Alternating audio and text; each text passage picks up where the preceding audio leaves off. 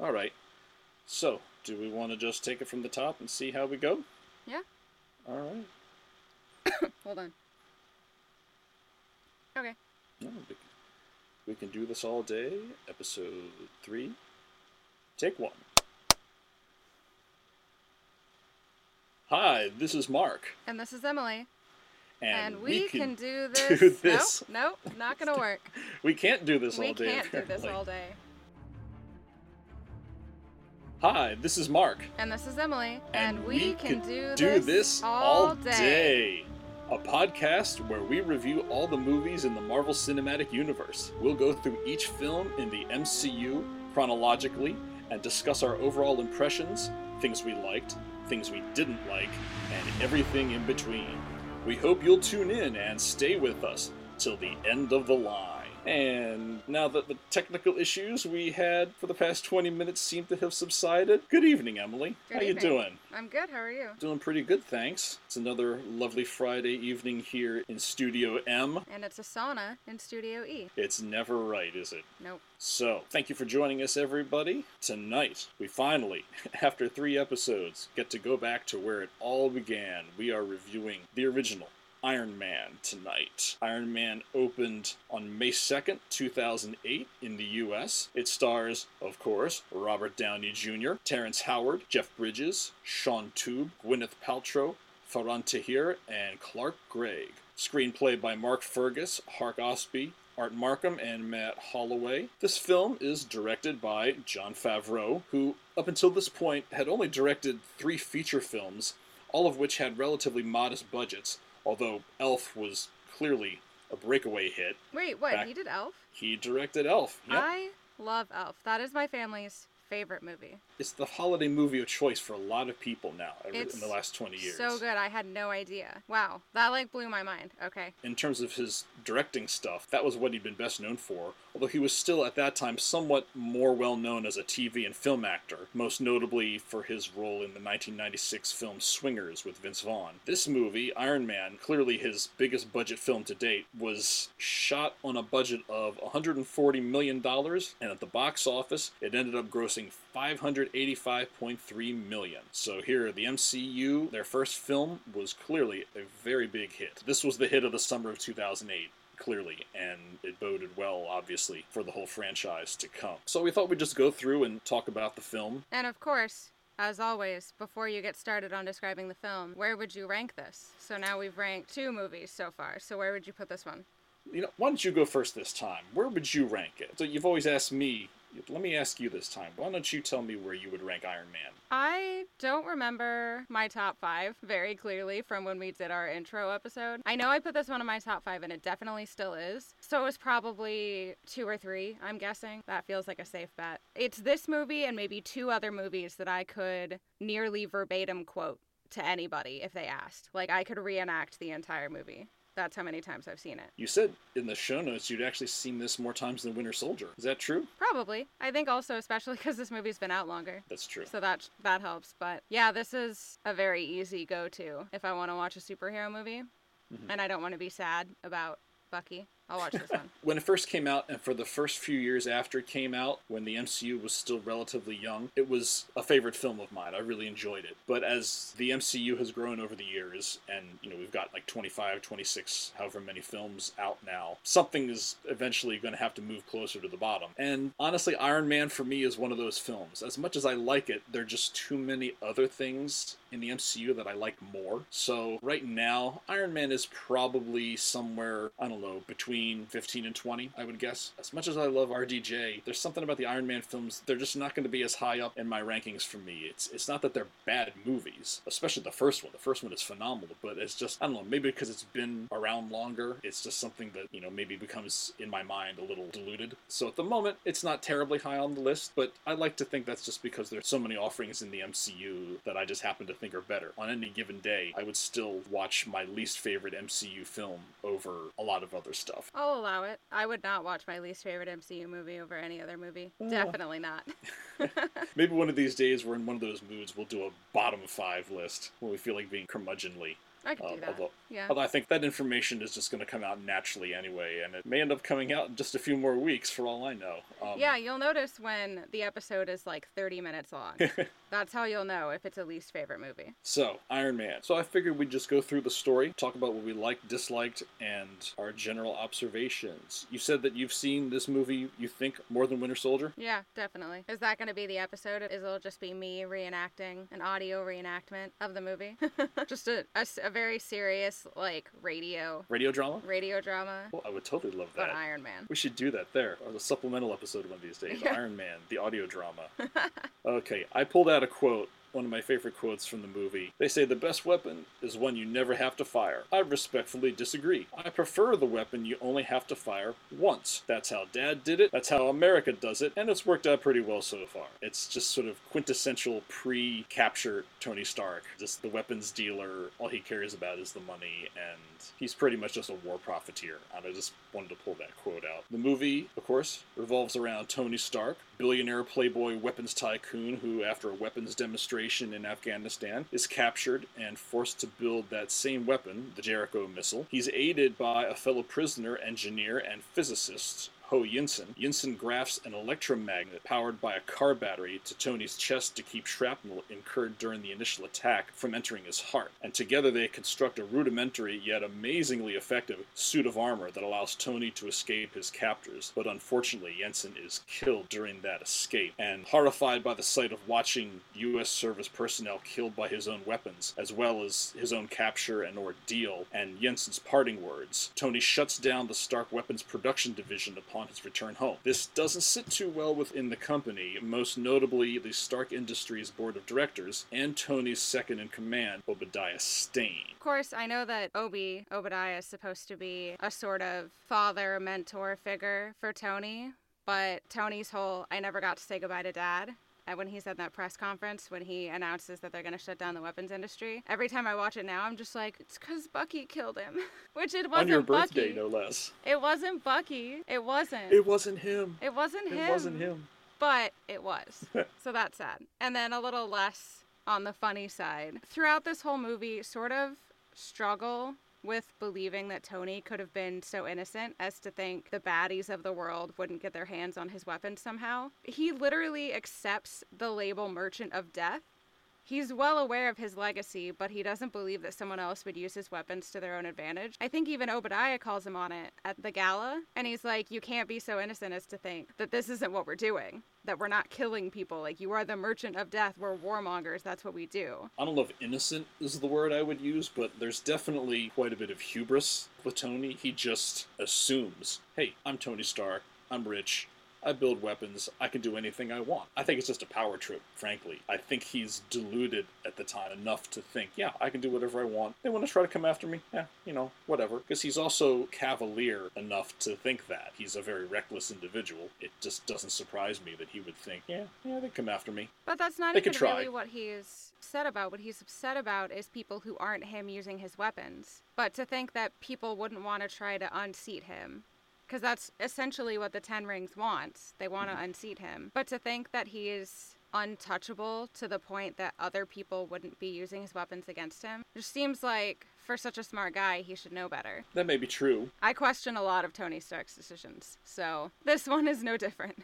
Well, that's like we say. This is a a redemption story. This is a story of someone changing, and you know you have to paint a really good picture of what he was like before. One of the great things about this movie is it does that. You get a really good picture of what Tony is like before his capture, and he's clearly a very arrogant guy, and yeah, quite possibly he may be very book smart. He may be a great engineer, but he may not know a whole lot about human relationships and power relationships and stuff like that. Maybe that's what it is. I noted when I was watching it because he is the way he is, because he is such a larger than life person, and he just kind of has this very intractable, immovable sort of temperament. When he makes that announcement to stop making weapons, it's like nobody believes him. It's like even when he does what a lot of people kind of wish he would do, people don't believe him. Even Rhodey, who's like his best friend, doesn't believe that he's actually doing this. They Right. think it's some sort of publicity stunt or whatnot. I mean, there are people who have gotten so jaded about Tony Stark, even when he's making this earnest declaration, they don't believe him. I just thought that was really interesting. And especially that Mad Money clip that Pepper's watching. I uh-huh. Used to watch Mad Money sort of by proxy as a kid all the time. And, you know, this movie came out in 2008. That was 12 years ago. I you know, had probably just grown out of sitting in the hallway watching my parents watch the news at night and seeing Mad Money on the TV. So it was so funny always to see it in the movie. And I actually typed in Mad Money into Google earlier and I didn't know that it was still airing. Right now? Yeah. It's like MSNBC or CNBC or. Yeah, I think so. I imagine that the man on Mad Money has mellowed out significantly. So after he gets back home and declares that Stark Industries is no longer going to produce weapons, Tony constructs this much more sophisticated version of the armor that he used to escape his captors, and it is the Iron Man armor. He takes it on its first flight, and it's generally a success. Meanwhile, Raza, head of that Ten Rings contingent back in Afghanistan, he finds the remains of the Mark I suit that Tony used to escape, and he starts trying to reassemble it at the same time. So you kind of have the dual suit assemblies going on. I think a lot of people would agree the trial and error nature of the development of the suit is a lot of fun to watch. You've got all the slapstick gags with him flying into the walls during the repulsor tests, and that witty repartee with the fire extinguisher. They're quite funny Yeah. the one that he wants to that he threatens to donate to a city college. Mhm. But it's also important to see that Tony didn't just come up with this thing overnight. He makes a lot of mistakes along the way. The overpowered repulsors, the lack of de-icing, and I think those are nice nods to his fallibility. But it also demonstrates his commitment to making this thing work, because that's the next step in his redemption. He's clearly working on this thing harder than anything else he's ever worked on before. That's what I like about Tony and why I was such a fan of Tony up until, you know, in the future we'll talk about my massive disagreement with him on the side he chooses in Civil War. But he really does try so hard to do what he thinks is right. And of course, while I think that he was a little too childish to assume that his warmongering wasn't a bad thing. I think it just sort of shows his dedication to whatever he sets his mind to something, he's going to do it. So, you know, when he sets his mind to being the Merchant of Death, he's going to be the Merchant of Death. And when he sets his mind to being a superhero and to trying to fix things, he is going to do those things. And it's very much like Steve in that regard, and I guess why they have such a contentious relationship. And I was actually going to say that exact same thing. It's it's sort of the flip side of Steve Rogers. And we don't ever really get to know Howard in the MCU, but it makes me wonder if a lot of that's because of Howard or in spite of Howard. Because it doesn't seem like Howard really has, I guess, a preference for anything either way. You know, he's sort of a flat character in terms of how he would have been. Regardless of whether or not Howard Stark has that same sort of dedication to his work or whatever it is that he's doing, personally, I think a lot of Tony's stick to itiveness, I know you don't like that word, but I'm going to use it anyway, his stick to itiveness it. and his dedication. You'll allow it. You- You're allowing a lot of things tonight. I know, you? I'm being still- very generous today. I think a lot of this is well, no, Tony has clearly has daddy issues, and you know Howard Stark was a very inconsistent father. He was not very present in Tony's life, and that's clearly, in a lot of ways, the crux of a lot of Tony's issues. And I think Tony's always trying to prove himself to his dad. It's the child who just kind of never felt entirely loved by this one particular parent, at least, and he's always, even however many years after his death, trying to to seek his approval and gain his approval. And I think that's one of the reasons why Tony is so dogged in his pursuit of a lot of things. I want to make dad proud of me. I think there's a lot of that at the heart of why Tony is the way that he is. So Tony is approached by Agent Phil Coulson of S.H.I.E.L.D. In terms of the MCU release order, this is the first appearance of Phil Coulson, played by Clark Gregg. So he's approached by Phil Coulson, who wants to debrief him on his escape from the Ten Rings. And then we have the whole scene with Tony approaching Pepper at that formal gala that we, I think we referenced earlier in, in the episode. They dance and they come close to kissing before stopping themselves. I'm a big fan of unresolved sexual tension, so I absolutely love that scene. The awkwardness between the two of them is so. Um, well, awkward. I guess there's no other word for it. And yet that's what makes it fun. Tony is clearly uncomfortable engaging in a relationship with a woman in which genuine feelings are involved. And Pepper is clearly uncomfortable with this apparent turn with her boss, especially given his reputation with women and despite the fact that she clearly feels something for him. The two of them are so funny. They do have one of my favorite jokes of like the whole MCU, which is the 12% of a moment joke in the first culminated Avengers movie. I do really enjoy that whole scene at the gala with them. She's like, oh, this dress? Yeah, you bought it for me for my birthday. And I feel like that joke comes up a lot in movies where it's the assistant and the CEO of a company, where the assistant just does things the assistant just knows that this is what the CEO would do. I love that whole scene. That whole scene's so funny. All their scenes together are great because as we learn, Pepper is clearly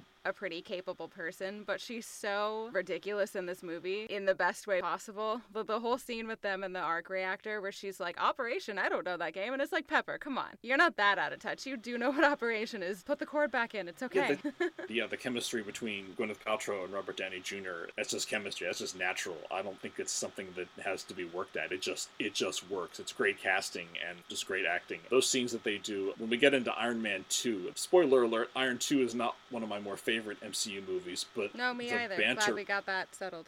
but the banter between Pepper and Tony in that movie, I particularly like. Some of it I think might even be better than the banter in this film, probably because they've kind of gotten to know each other better. But yeah, that relationship it's a, quite a cornerstone in the MCU. So we're at this gala, and this reporter whom Tony had a fling with earlier in the movie informs him that Stark weapons are being used by the Ten Rings in an attack on Jensen's home village. Tony says that he didn't approve the use of those weapons, but Obadiah discloses to him that, surprise, surprise, he did. So Tony uses the Iron Man armor to fly to the village to stop the Ten Rings from decimating it. And of course, we get some really great action sequences, including that cool fight with a pair of F 22s when he's on his way home. I figured you would have something to say about the F 22 fight, given your family history in aerospace. This again was the first outside of X-Men and things like that, the first superhero movie that I'd watch and I watched it with my dad who is very into the MCU. I'm not sure if it was this one or The Avengers, but in one of those movies where you see a lot of the inside of a fighter jet, my dad has always joked that the planes, the inside, the specs are incorrect because Marvel requested the IP to do it right for the movies and my dad's company said no. So he's always very proud that they said no and that the specs look wrong,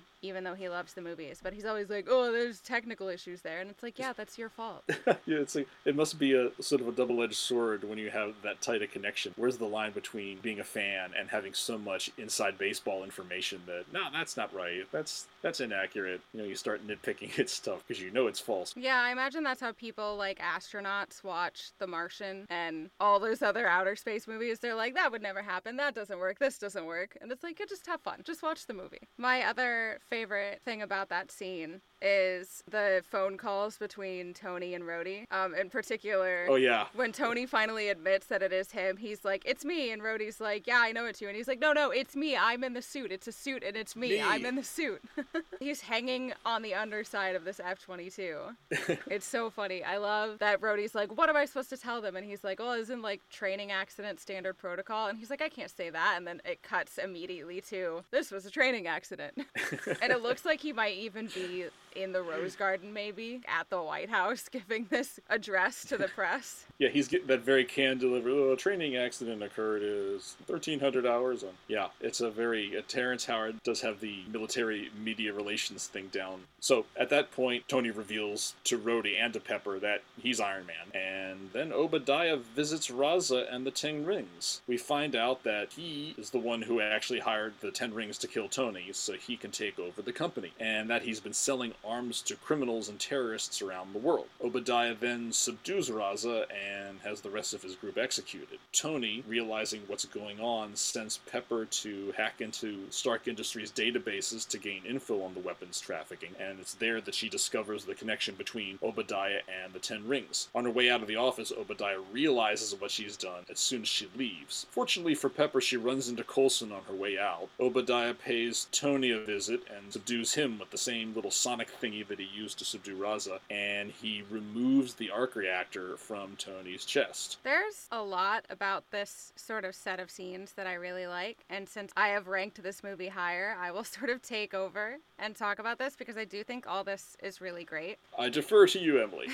I think that whole scene with Pepper at the office, where she sort of, you know, she tried to stand her ground incorrectly, I would say, against Tony being like, you're going to kill yourself, but decides against walking out because walking out would get him killed too, so you might as well try and help. Uh, but that whole bit with her in the office in Obadiah, like, I know Jeff Bridges from a couple of sort of normal, more pedestrian movies where he's not that intimidating. But Obadiah, in this scene and in a lot of other scenes, sort of as the movie progresses, he is so intimidating. And for her to be as relaxed as she was, I think really showed a lot of growth as a character. For her to be able to be all sneaky and hide the USB and you know, take it away with the newspaper and everything, and to, like, obviously he figures it out very quickly. But for her to be able to go from, I am not going to be a part of this at all, I don't want to do this, things should go back to the way they were before because that was easier, she becomes much more capable. And I loved that whole scene in the office. And then again, probably my second favorite sort of combination of scenes is when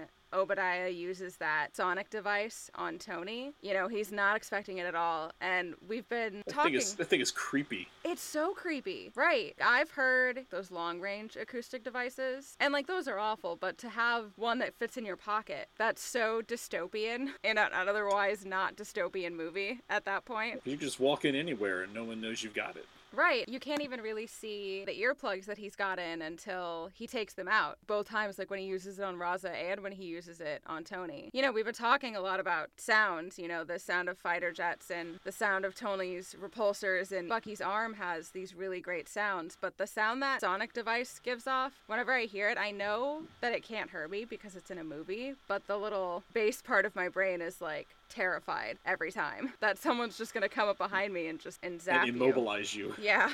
and I love, like, Tony's sort of done all the work, but Rhodey shows up as sort of like moral support right at the end. And as Tony flies out, he looks over at the sort of practice Iron Man and he's like, next time, baby. Yeah, a little nod to Future of War Machine, I guess. Well, somehow Tony manages to crawl his way to his lab and install the old arc reactor that Pepper had boxed up for him as a gift. He suits up in the Iron Man armor and flies off to confront Obadiah and make sure that Pepper's safe. Obadiah uses the reactor he stole from Tony to power his own new suit of armor, the Ironmonger. Pepper leads Coulson and a group of SHIELD agents to arrest Obadiah. Obadiah chases after Pepper after making short work of the SHIELD agents. And then Tony shows up, one of our first big, what do they call it in the video games? Boss fights Boss battle, yeah. a boss battle, our first big boss battle in the MCU, and Tony instructs Pepper on how to overload the big arc reactor that powers the factory. And at very great risk to himself, it blows the roof off to the factory and gets rid of Obadiah for us. I will say, I think this movie is a good, not timeless movie, but I don't feel like I'm watching a 12 year old movie when I watch this movie, except the scene where Tony's still on the roof and he's like, press the button. And Pepper's like, no, but you told me not to. And he goes, yeah, well, you gotta do it. And he's like, oh, but you'll die. And it's so old, like out outdated and sort of mm-hmm. campy. Yeah. That that's one of the few times that I'm like, oh, well, this is an older movie. Yes. On the more technical side, you also did you make note reference in our show notes to that weird looking phone that Tony pulls out in Afghanistan, that weird LG thing Oh, yeah. that looks like that looks like a tricorder from Star Trek. Well, it's it is just one of those sort of late stage flip phones, just an LG flip phone. Because Tony's sort of always on the forefront of technology in all these movies. For it to be 2008 and for him to not have at least like an iPhone prototype is always really jarring to me every time I watch this because iPhones were out. They'd been out for about a year. Of course, you got to keep in mind they filmed this probably right around the time the iPhone was actually coming out. I guess, yeah. It just always makes me laugh. I always forget about that part until I see it. I see him flip it open and I'm just like, oh, yes, the olden days. It's kind of like that scene in Infinity War when Tony pulls out Steve's flip phone and he kind of kind of looks at it and makes that little derisive chuckle. It's like, oh, Right. flip phone. Then he flips it open before he doesn't dial it. I agree with you overall. For the most part, aside from little things like that, I don't think this movie feels dated at all. It doesn't feel like a 12 year old movie. Another thing from the fight scene that I just thought was funny that I'd never noticed before. The beginning of the fight, when they're on the highway, there's a bus that stops and all those people run out. And on the side of the bus, there's a big ad that says hydrogen powered, embrace the future. And I looked it up because I don't know anything about science. There was this sort of pseudoscience how does Tony's arc reactor work? And it says essentially a fusion reactor that harnesses energy by removing electrons from hydrogen atoms. So I thought that was funny that there's a little nod to Tony science on the side of a bus. I hadn't noticed that. You're very observant. I never would have picked that out. I was talking about this movie to someone else earlier. The scientists on Quentin Beck's team from Far From Home, Ye- which is yes. very far in the future for us, but Mhm. when Obadiah yells at William, I think his name is William. I know that I've already said that like Obadiah Stane as a character is very intimidating, but I think if I got yelled at like that while I was at work, I think I would just cry. Oh, that whole Tony Stark built this in a cave. Yeah, it's a real resonant kind of like, you know, holy crap. Yeah, He's big and mad now. He's big man, and he's you know he's already intimidating enough. I mean, look when they illustrate to the people watching Spider-Man: Far From Home that that's who this guy is. Which clip do they pull out? They pull out the clip of Obadiah hmm growling at him next to the arc reactor. And then, of course, the movie wraps up at the press conference the following day when Tony makes his declaration to the world, "I am Iron Man," a phrase that we will hear a few more times in the in the canon of the MCU, including some very very poignant moments. And of course, we get our post-credit scene where Shield director Nick Fury visits Tony at his home and tells him that Iron Man is not the only superhero in the world. To be continued. So that's the movie in a nutshell, and I guess this is the part we talk about characters and actors. Starting with Tony. I mean, I'd known for 20 years prior to the release of this movie what a phenomenal actor Robert Downey Jr. was. I first saw him in Less Than Zero, Air America, Pretty in Pink. He got that Oscar nod for the title role of Chaplin in 1992. And a lot of people don't remember this, but he was a member of the cast of Saturday Night Live during the 85 86 season. You can go look that up on YouTube. He was a, a brilliant actor from the get go, but as a lot of people know, he had a lot of demons as well. His substance abuse and legal problems were very well documented in the 90s and the early aughts. When he was cast in Iron Man, Marvel had him on a very tight leash. He got paid half a million dollars for it, compared to a lot of Hollywood salaries these days. That's chump change. And his contract was laden with all sorts of escape clauses in case he got out of line during production. But he adhered to every single one of those clauses. We talk about how Iron Man is the beginning of Tony Stark's redemption. It was a huge part of Downey's career and personal redemption. This film resurrected his career. He's easily one of the most bankable stars in the world. As for his performance, I mean, you see the complete transformation of Tony Stark. He starts out as the egotistical jerk, and then he's the prisoner who's clearly scared out of his mind. And then we see him as a changed man who so profoundly altered by his experiences that for the first time in his life, it's like that life has real purpose. RDJ makes that transformation very believable, and that's you know one of the best parts of the movie. You start off with that quote at the beginning about "That's how Dad did it. That's how we did it." And that's worked out pretty well so far. But then when he's working on the armor, he's like, there's the next mission and nothing else. And it's like he's turned into Batman or something. He's gone from this, you know, playboy to like a hardcore vigilante overnight. We've sort of talked about some of the stuff that I like about Tony, sort of in the context of the movie, but Tony was also one of the first times that I saw a good representation of PTSD and of trauma in sort of popular media. Like, you don't normally expect a superhero movie to talk about mental health issues and stuff like that. And it is hard to do it accurately and to do it well. And I think over the arc of Tony's character development through this movie and through the rest of the MCU, there's a lot of depth to his suffering and to his struggles and to what he's been through. The other characters even acknowledge that. They acknowledge that he's been through some stuff, but push him to go past that and to be better for it. I always really appreciated that. I think even in the which is the movie where he ends up in Tennessee. Iron Man 3. Yeah, so in that one where he sort of has a little bit of a panic attack and I think someone tells him like, "Yeah, you're having a panic attack." And he's like, "Oh, that's what this is?" Yeah, he has quite a few big panic attacks in that movie. Yeah, I agree with you wholeheartedly. I mean, not just in this movie, but you see him in Iron Man 3. He's dealing with post traumatic stress disorder stemming from his After going experience into in event- going into space and nearly having to sacrifice his life to save the world. In Iron Man 2, he's confronting his mortality. We get to see Tony run the gambit of stuff in these movies. Jensen. We got to talk about Jensen because even though he's not in the film a lot, he's so pivotal. Shaun Toub as Jensen. We talked about this during our Captain America the First Avenger episode, talking about the similarity between him and Dr. Erskine, that pivotal mentor helper who gives the hero the push that he needs to actually become the hero, both metaphorically and physically, before dying. Jensen tells Tony, don't waste your life. That's like his dying words to him, in the same manner that Erskine implored Steve to be a good man. And Dr. Lawson with Captain And- Marvel. And Dr. Lawson from Captain Marvel. Thank you.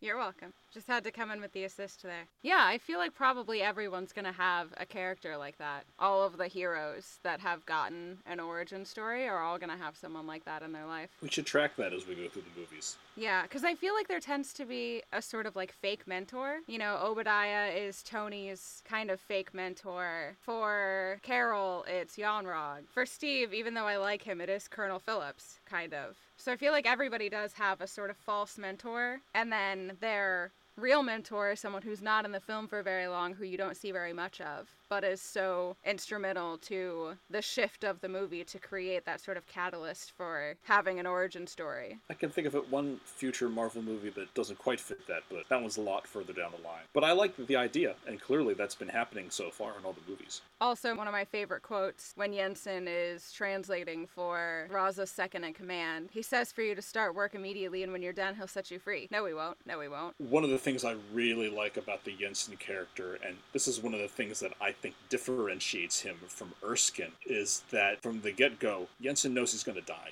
Well, and according to him, he's And- already dead. Yeah, it's like he's already died. It's just waiting for it to actually happen. His family's gone. He knows he'll be next as soon as Raza gets what he wants. And there's just something so beautiful and sad about that all at the same time. And it is Yinsen's hometown, right? That Tony's Mhm. weapons get sent to. But the town also gets saved by Tony later on in the movie, so it kind of strikes me as his small way of repaying Yinsen back for his help earlier. So we talked a little bit about Obadiah before. Let's come back to that. Jeff Bridges, who is, I guess, even back in the first MCU movie, they were getting veteran actors who'd been around for a while. Jeff Bridges, certainly no exception. I mean, I like Jeff Bridges in a lot of things. I've liked him for his entire career, and this movie, he rocks as, as Obadiah Stane.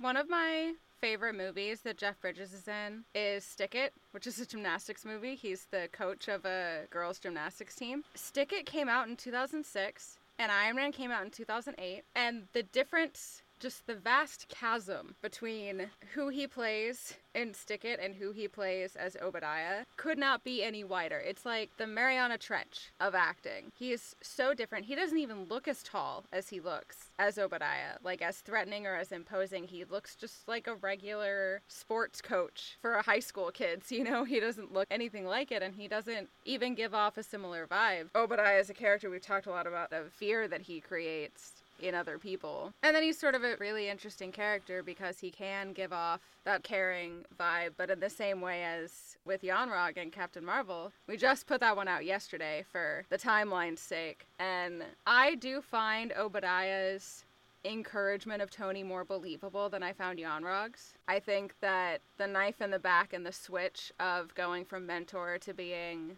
the villain is a lot more believable, and I think the growth and the arc of his character is a lot more believable. So I really, really, really like how they wrote him. I don't know how he is in the comics, but I really like how he was done in the movies. I like it because it's funny because on the one hand, it feels to me like Obadiah's turn comes out of nowhere, but at the same time, that's almost why it works because you're not really expecting it. And it is contrast to Yon-Rogg and Captain Marvel. Maybe this is we talked about Jude Law and our impressions of Jude Law in that episode. Maybe it's just him. Yeah, and maybe he just kind of gives off he just gives off that yeah kind of yeah what's really going on vibe. He just kind of reeks of what's the setup? Is he really like this? Jeff bridges is jeff bridges is jeff bridges. And just kind of warm and amiable and he's got the like you had talked about in your show notes you know the starch collars and all that stuff and before you know it you know over the course of the film you're seeing the layers of the onion get pulled back and you see him morphing into this deliciously crazed psychopath yelling at stark employees and then he puts on the Iron Monger suit and it's almost like the suit makes him go even crazier if you notice once he puts that thing on he's, He's bonkers, yeah. the voice changer thing kind of helps but he goes all darth vader on us it's still pretty ominous I,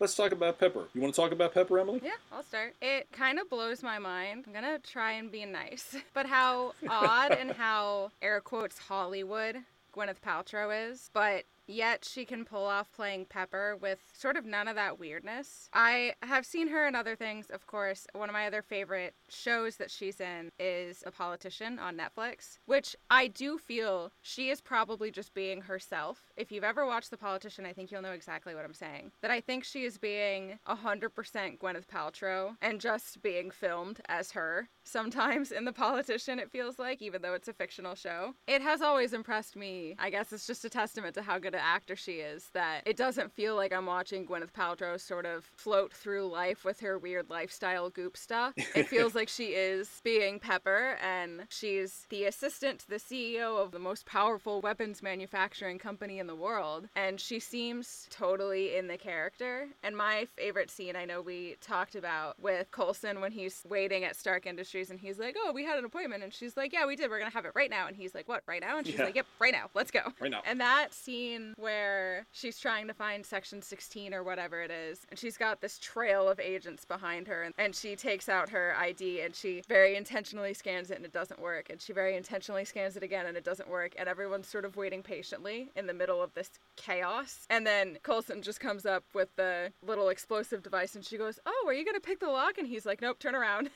That physical humor, that sort of slapstick joke humor in that whole scene is some of my favorite parts of the movie. because you get that great contrast between Pepper, who's clearly is not used to putting her life at risk. So, needless to say, she's kind of panicky and so forth about everything going on. Meanwhile, you've got all these trained shield agents. They got their shades on and the G-men suits, and they put the explosives on the door, and then they just kind of turn around very nonchalant while it blows. Mhm. Compared to Pepper, who's like covering up her ears. This movie is all about Tony. We really only get to see dimension from, in terms of female characters, from just Pepper. I do really like the reporter, Miss Brown, who sort of mm-hmm. comes in and out of the movie. I think she's a great addition to the movie that pushes the narrative from an outside perspective. And I really like her. But of course, because this is a movie about Tony, and especially because it's a movie about early Tony, we're sort of unable to get more depth in characters. And I think because we see a lot of growth in Pepper in the later Iron Man movies, Oh yeah. but we sort of only see her growth in juxtaposition to Tony's growth mm-hmm. for this Well, one. and yeah, I mean that's you could say that about Every movie You, ever. you could say that about like so many movies, unfortunately. To your point about Pepper's growth, Tony's not the only one who's learning how to be a superhero. If you look at Pepper, she's, if not necessarily learning how to be a superhero, she's learning how to be in that, as Rhodey says later on, that superhero lifestyle. Rhodey himself, to a much lesser extent, he's kind of getting used to this sort of superheroic kind of thing, and he's covering for Tony and making stuff happen behind the scenes. hmm So it's Tony and his supporting cast are all learning to do this. For all of the, how shall I say, negative associations that a lot of people have with Gwyneth Paltrow, it's really hard for me to even think of anyone else playing that role now. She's smart and decisive when she needs to be, and she plays awkward and quirky when she needs to, and I can't ask for any more from her in this role. She does it really, really well. And like we said before, her chemistry with Downey is, flawless. We gotta talk about Rhodey, played in this movie by Terrence Howard. Yeah, I know we have Don Cheadle playing Rhodey now, but I really liked this Rhodey. For a long time, I was pretty upset that we had a new Rhodey. I feel like the chemistry between Terrence Howard and RDJ was so good. I always think about the whole scene where they're on his plane going to Afghanistan, and the whole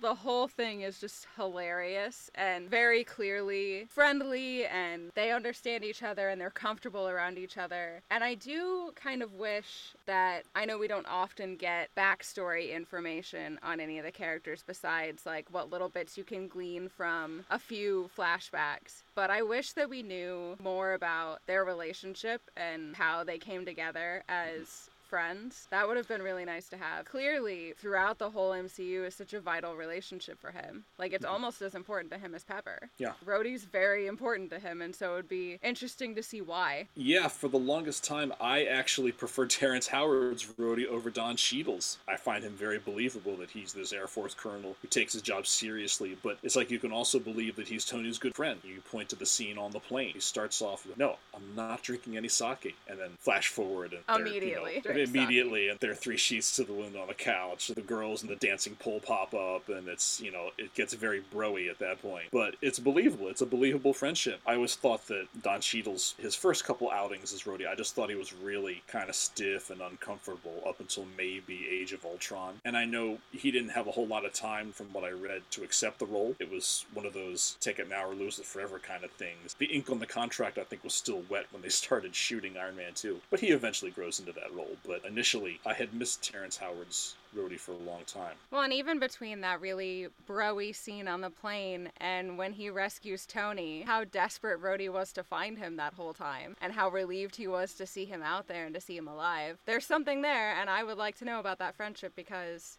as I've said, I love friends. I like Carol and Maria. I like Steve and Bucky. I like all that.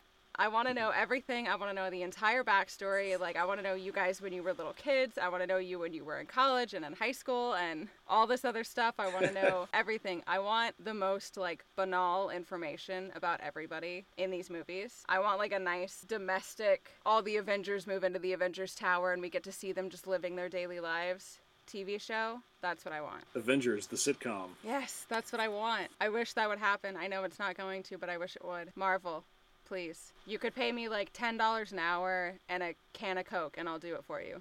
Guess we could talk about Phil Coulson for a little bit. I mean, this is, for all of us, this was our first exposure to him. So, Captain Marvel happened in 95. This one's in 2008. So, that's 13 years. Even though it's been 13 years, he still feels super young to me in this movie. And not even until maybe Iron Man 2, when he becomes more of a plot point in that sort of crossover with Thor, it almost feels like maybe S.H.I.E.L.D. keeps him like locked away in a room and then brings him out. And so, his only chance to socialize is to bother people about debriefs. And so he comes out and he's like, We have to debrief. And he has this really sort of robotic, This is my job and I'm going to do my job. And he has a little bit of that even in the Avengers movie, but he does slowly over time become more of a full character. But even in this movie, he's still very much, This is my job. I'm going to do my job and I'm going to not cause any problems at all. I'm just going to do my job. Yeah, Agent Coulson. Tony's line in Avengers. I thought his first name was Agent. When I first saw Iron Man, I couldn't quite figure out what Coulson's deal was aside from being the typical G Man in a black suit. Why is he even in this movie? But knowing what we know now about the role that Coulson plays in the MCU, it makes a lot more sense now. Given the sort of plans that they had for him in the future, it makes sense that his introductory role be kind of small. They don't want to overuse him up front because clearly they have bigger things planned for him. I want to give a shout out to Faran Tahir who plays Raza. His role is pretty small here, but I've enjoyed his work in TV and film over the years. He's been on 24, The West Wing, Grey's Anatomy, Supernatural. I think he was in multiple episodes of Criminal Minds, in fact. I know you're a big fan of that show. Yeah, he Um, uh, played a cult member, if I'm not mistaken. Well, you know, for him, I guess that's an improvement seeing how regrettably, you know, a lot of his roles are terrorists. But Star Trek fans, such as myself, will remember him as the ill fated captain of the USS Kelvin in the opening act of J.J. Abrams' 2009 Star Trek movie, a Marvel connection. At that time, you may remember his first officer, George Kirk, Jim Kirk's dad, was none other than Chris Hemsworth. My little shout out to Faran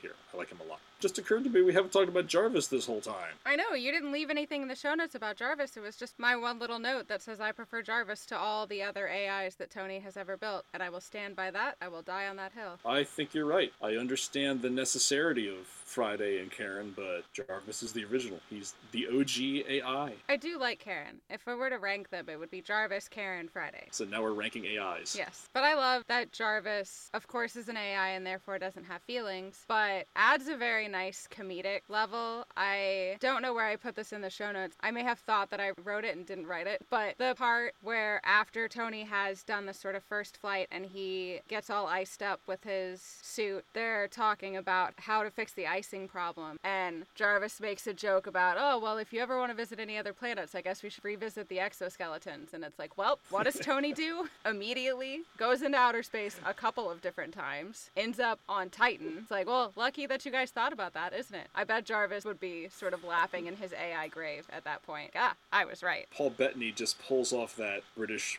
butler kind of thing so well. He's just really good at it. And Jarvis, he was a character even before Age of Ultron. He's such an ubiquitous presence in the first two Iron Man movies, well, the third one too, and Avengers. I'm glad you saw fit to correct my oversight. I think the fans up would have been very upset if we didn't at least mention Jarvis.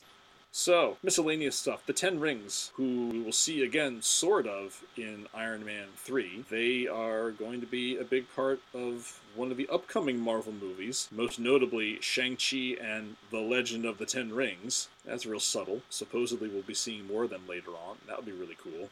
We always talk about music right around this time. Iron Man in particular is an interesting one to talk about because we have been going sort of out of order in terms of how movies came out. And I remember maybe around 2010 or 2011, a YouTube video came out where someone was sort of ragging on the MCU for not having identifiable theme song. Like Star Wars has mm-hmm. it, you sort of Yep. know what that sound is. Harry Potter has it, you know what that sound is. But if you ask people like what do the Avengers sound like or what does Marvel sound like, you had no idea. And of course that's different now. Everybody knows the Avengers theme. But mm-hmm. because this was one of the first movies to get made in the cinematic universe, there isn't much cohesion in terms of what happens in the music, except for the follow through of Tony's music, like the music that Tony would be listening to. ACDC has become ubiquitous with Tony Stark playing Back in Black at the beginning of this movie. We hear Back in Black later on, very infamously and comedically in Spider Man Far From Home. In terms of orchestral scores, the Iron Man films are actually probably my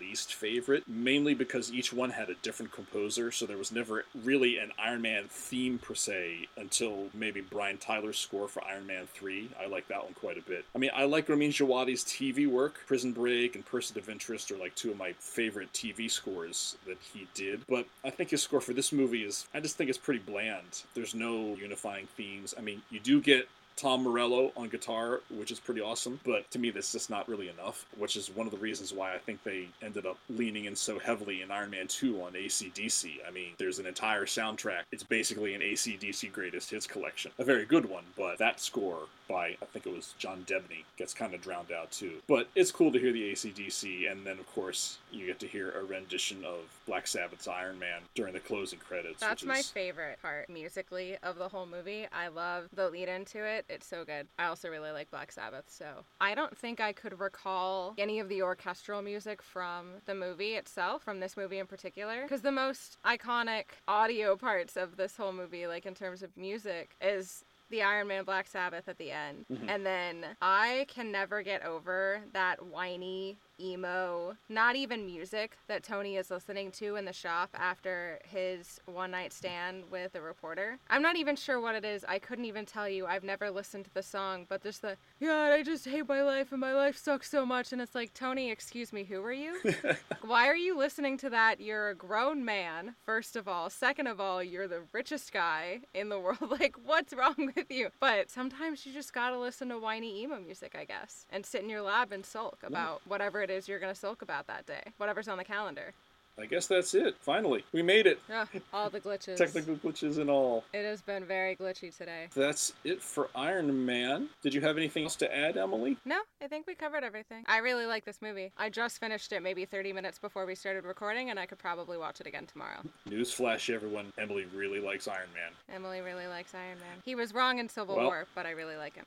We will be back in about three weeks with The Incredible Hulk, which will be kind of an interesting review because I haven't seen that movie in a very long time. Emily, have you seen it at all? I may have. It's possible. I promise.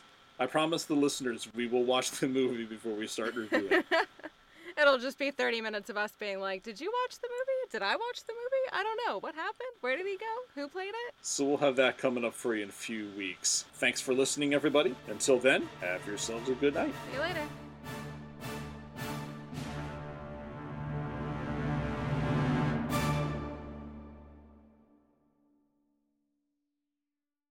For consideration for title of this episode, we have to use what did you just say? What and a can of Coke? $10 in a can of Coke. How much would you? Okay, we either t- ten dollars in a can of Coke. Marvel, if you're listening, I have the Coke already. Just give me the $10 and I'll make the Marvel sitcom for you, I promise.